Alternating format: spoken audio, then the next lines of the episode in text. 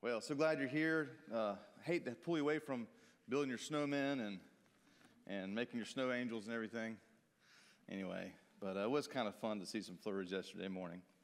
And uh, but, then, but you know it was great. It snowed, flurried for about an hour or so, and then it was over. And then the sun came out, and I was like, "That's the kind of snow I like." Yeah, get out there and see it, and then just hey, it's all done. All right, back to reality. Well, an atheist one day was was walking through the woods he was looking at all the things that, that God had created, but he was just thinking to himself, wow, it's amazing how, how that kind of came together in randomness and what kind of random trees and what powerful rivers and all these beautiful animals that kind of evolved over the years. He was thinking to himself. And as he was walking beside a river, uh, he heard a rustling in the bushes behind him. And he turned to look, and there was a seven foot tall grizzly bear coming right at him, right? So he ran away as fast as he could up the path. And he looked over his shoulder, and there was the grizzly bear closing in on him. Somehow he ran even faster, and he, he got scared, and he started screaming and crying. And, and he looked again, the bear was even closer. And his heart was pounding, and he, he tried to run even faster, and then he tripped. As you know, sometimes when you run fast, that happens, right?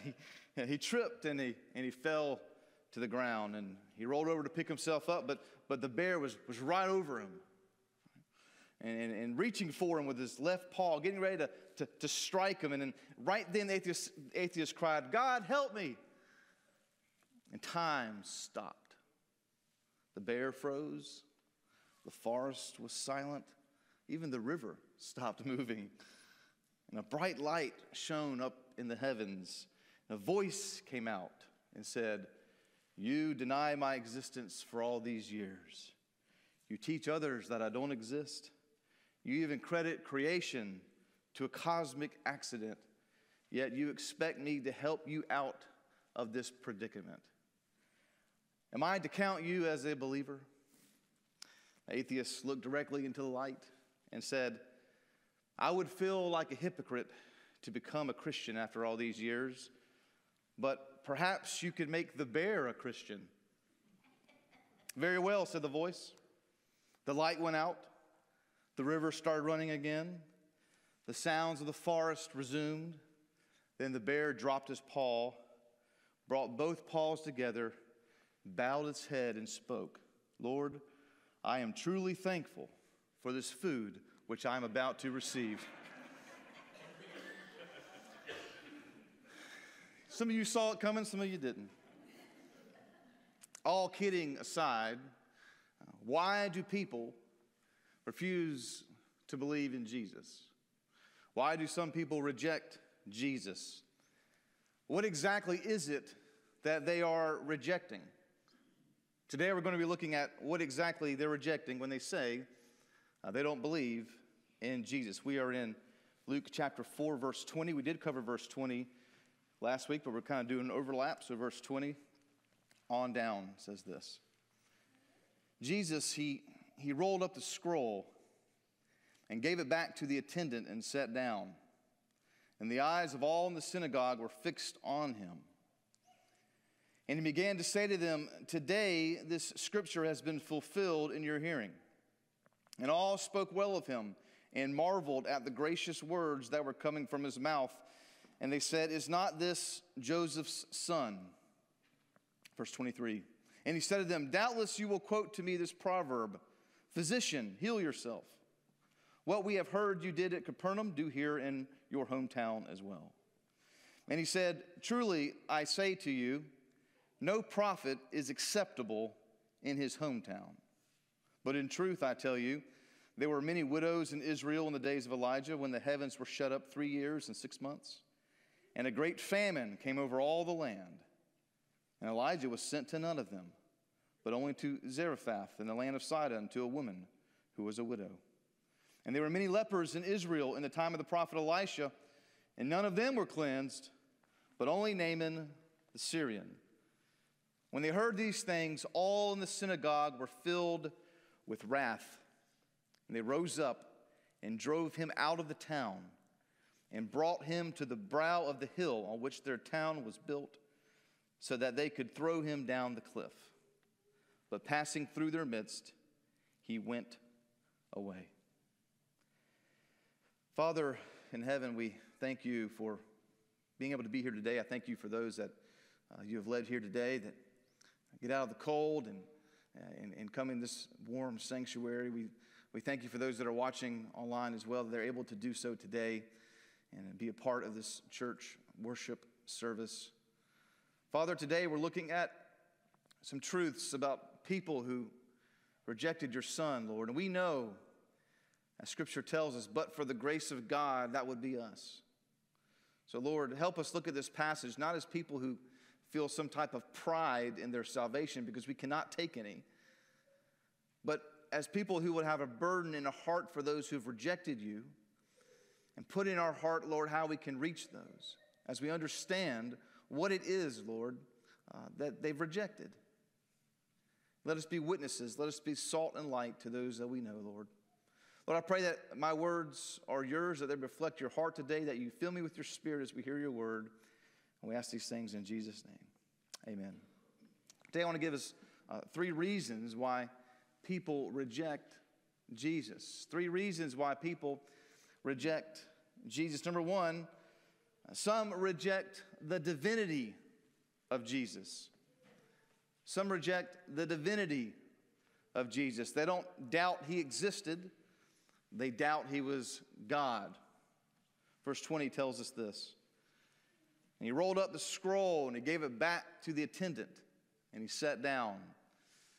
And the eyes of all the synagogue were fixed on him. And he began to say to them, Today this scripture has been fulfilled in your hearing. And all spoke well of him and marveled at the gracious words that were coming from his mouth. And they said, Is not this Joseph's son? Now, at first, the people, as we spoke last week, they, they were proud that Jesus, who had grown up in that town, he had grown up in that synagogue, was reading scripture and was preaching. And they were happy to hear from him. Yet, as they sat there and listened to what he said, some began to wonder what he meant by when he said this scripture has been fulfilled. There was really three takeaways of what he could have meant. Some could have thought that he was just simply saying that the Messiah was, was on his way, and they would all agree with that. Some could have thought that possibly Jesus meant that the Messiah was now here, which also they could have seen maybe. But that itself would have been controversial. But in three, some realized Jesus was indeed speaking about himself, that he was the Messiah, and that he had just read scripture saying that he was here. So he says, This scripture has been fulfilled in your presence, and he sat down. And that would be much more than controversial to the people in the synagogue. It would be blasphemous in their eyes if you did not believe that Jesus was the Messiah. So the last two choices would have been topics of discussion. So some are whispering to each other. I can see this now. Who does this man think he is? Isn't this Joseph, the carpenter's son? The guy down the street that, that makes chairs and tables? The little boy that we saw run up and down these hallways? Comes back here and did he say he was the Messiah?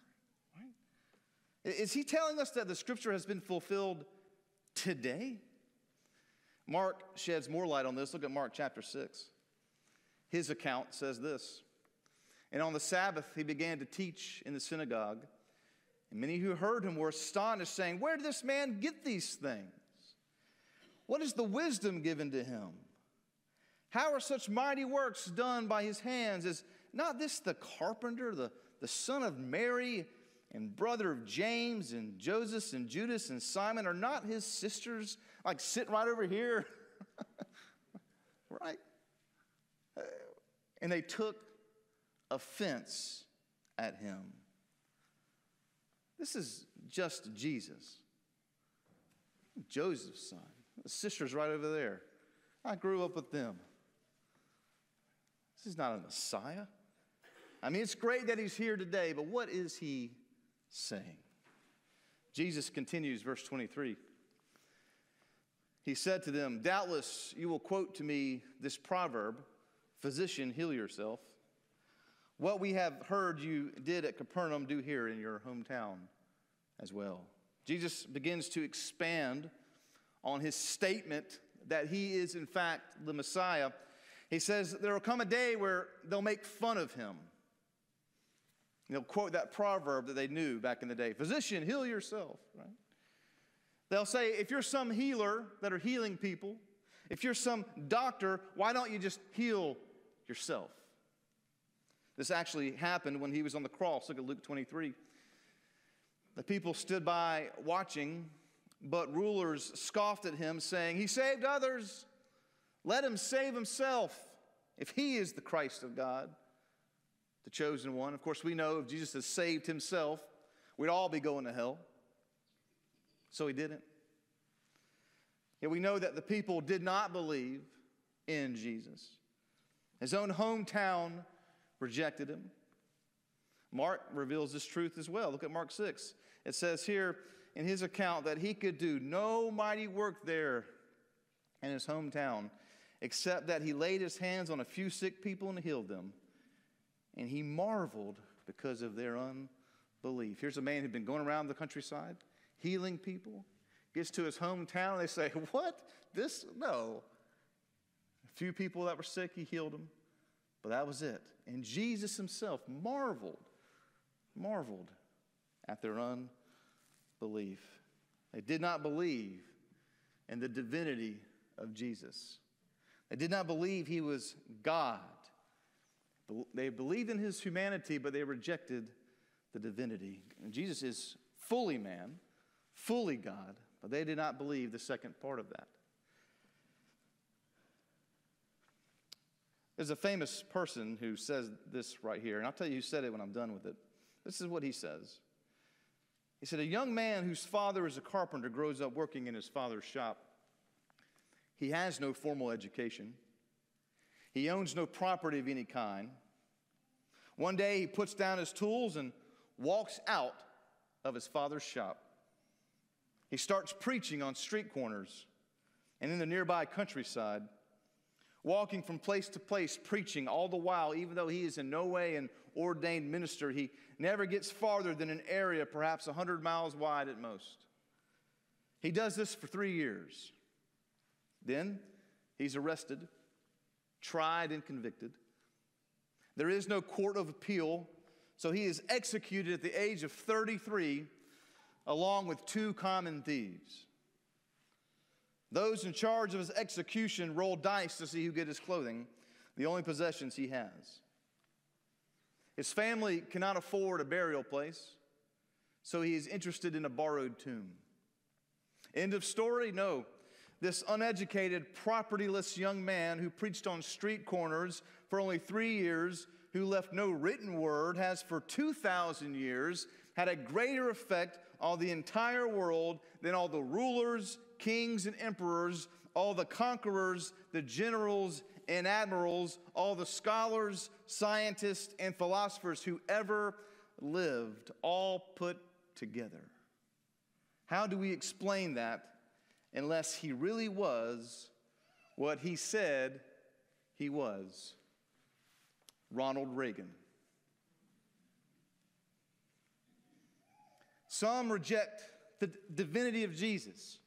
Even when the evidence is there, some, however, don't look at the evidence.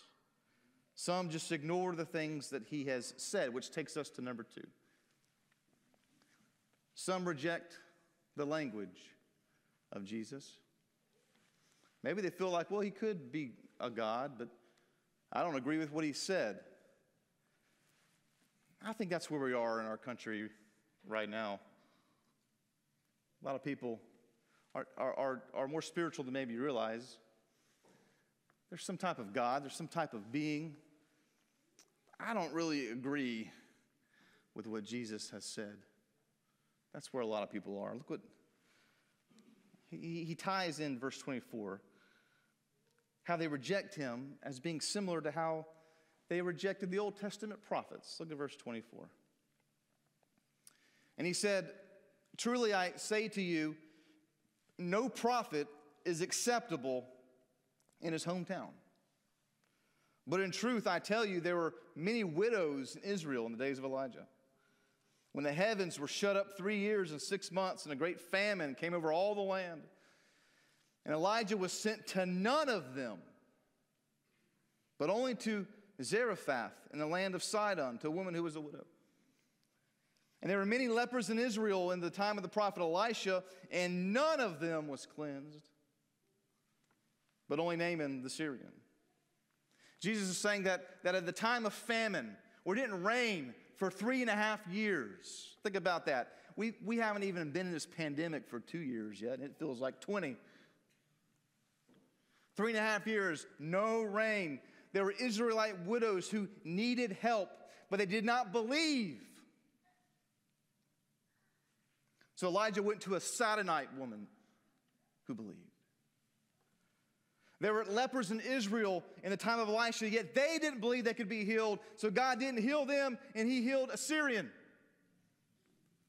So Jesus is saying, I should not be surprised if you reject me because your forefathers rejected the prophets as well. And for mighty works to be done, he had to leave Israel for that to happen. The tragic irony is that the people who claim to be about God's word didn't listen to God's word. We got to be careful as believers, we don't go down that path. We can't say, This is my authority. It's all about God's word, it's all about Scripture, but then not believe it. Be careful that we believe what Jesus has said. If we're going to say we believe it. These people, they use God's word to, to push their own religious agenda. They use God's word to push their own political agenda. It's great that doesn't happen today.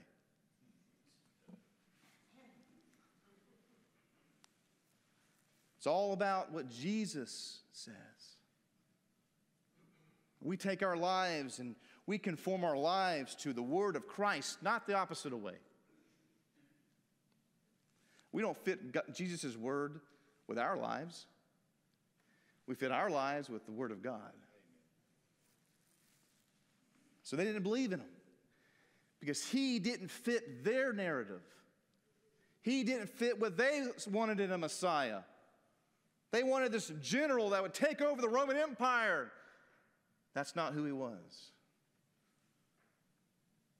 He was going to kill something, but it was going to be sin and death. And Jesus says that to him. And that did not make them very happy.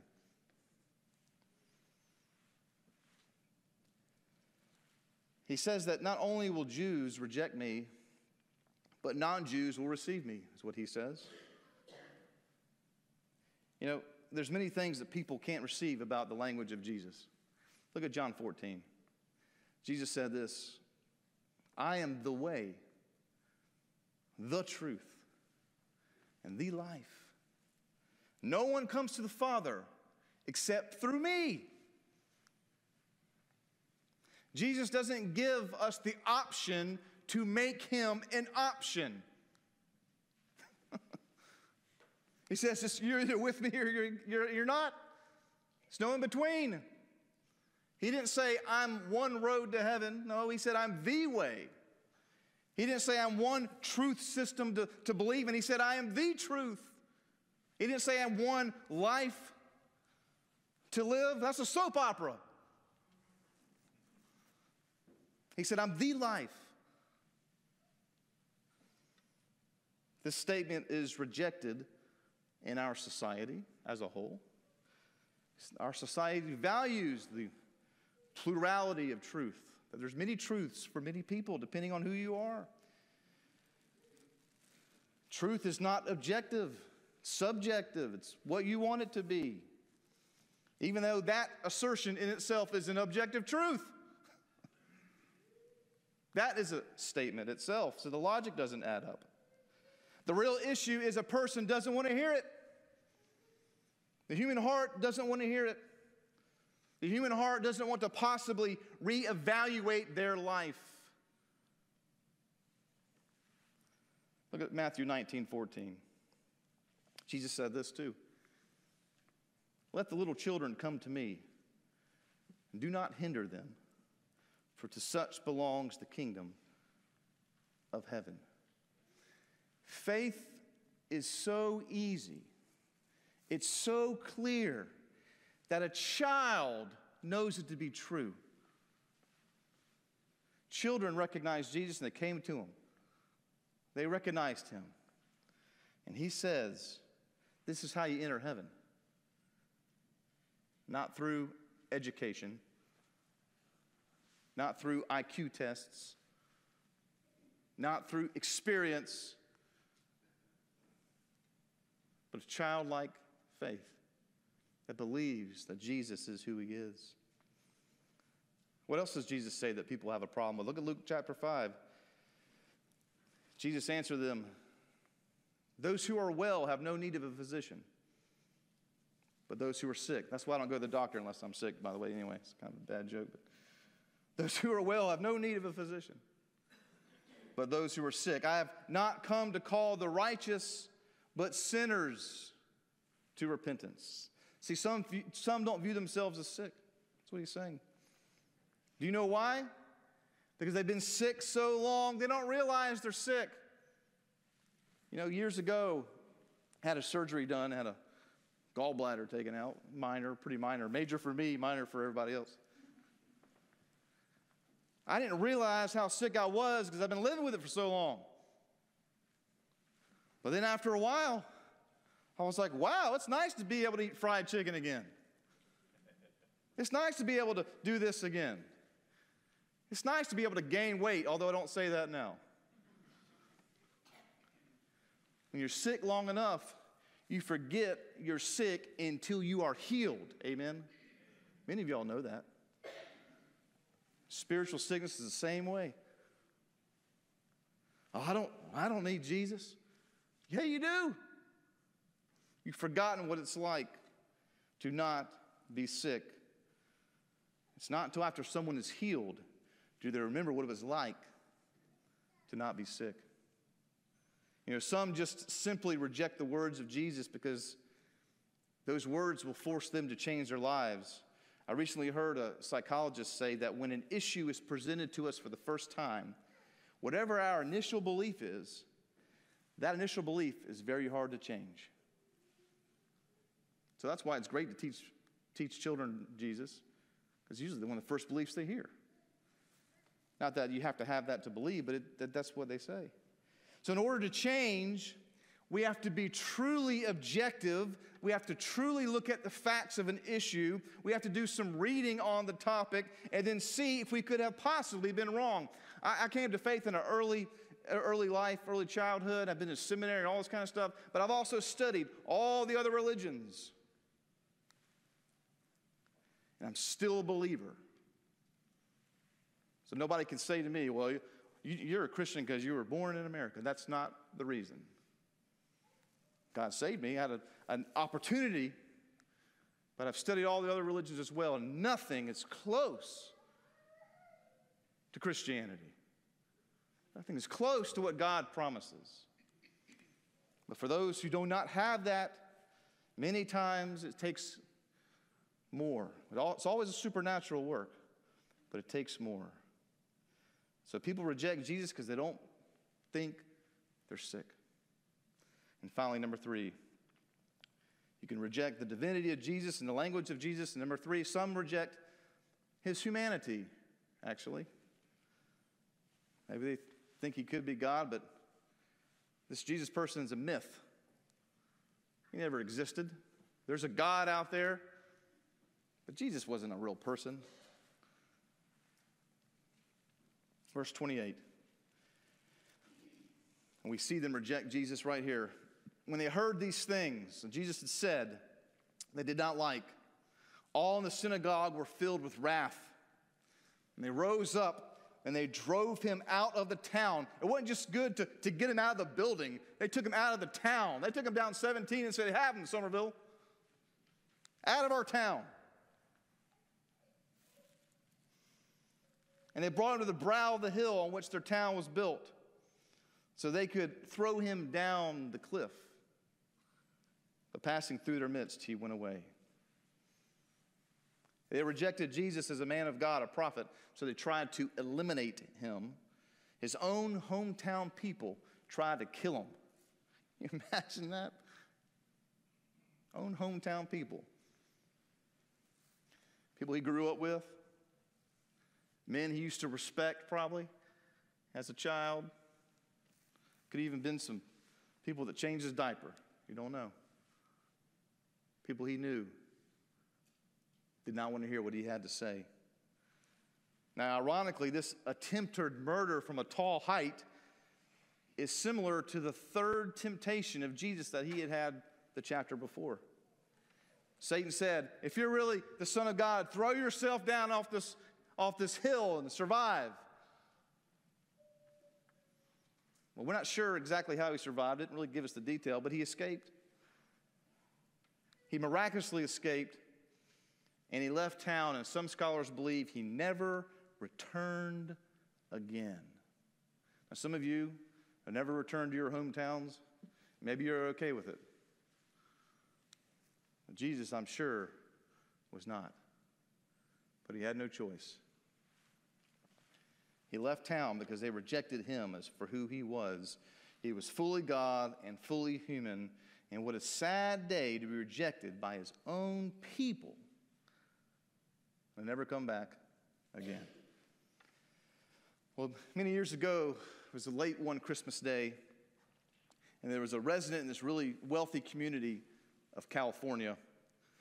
Uh, and they, and there was a community that, and, and there was a, they were accompanied, a man, a man was accompanied by his wife, and he was accompanied by his children, and, and they went out to sing carols to the neighbors on Christmas Day. And they were going from house to house, and they came to one house, and a woman opened the door, all distraught. And she said, Look, fella, I'm just too busy for that. My plumbing is broken. I can't get anybody to fix it. There's a mob of people coming to my house for dinner. I got to prepare.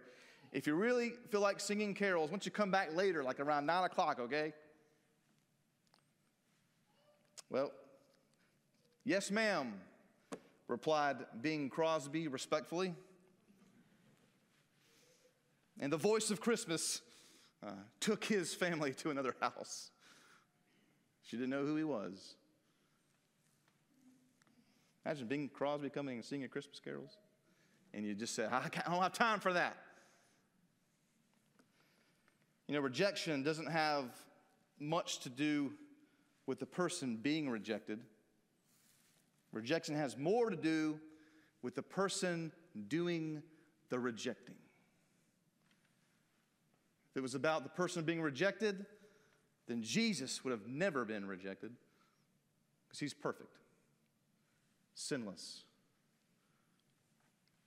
It's about the person doing the rejecting that don't have time for someone that could have blessed their day.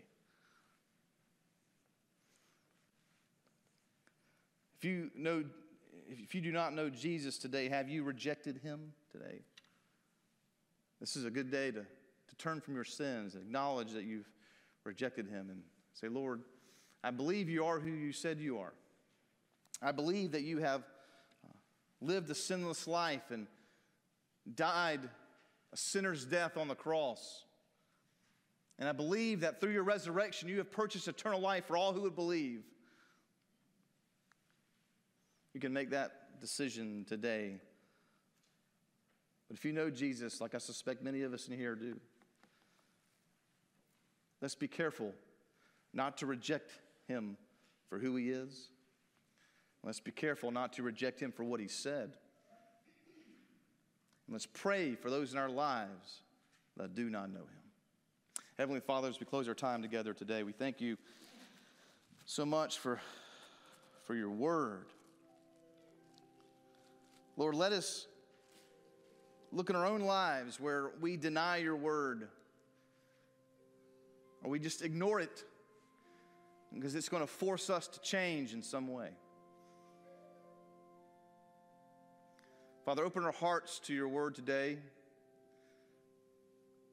Lord, even though most of us in here believe in you, let us not act like the Nazarenes who wanted nothing to do with Jesus and who threw him out of their synagogue.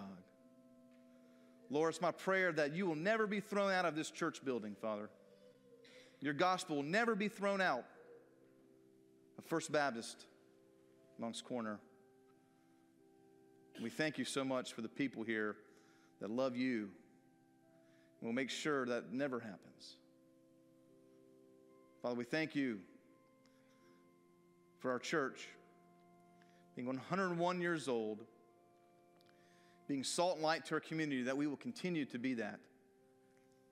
As we continue to make disciples and reach the lost with your eternal message of Jesus Christ. Lord, we love you. We ask these things in Jesus' name. Amen.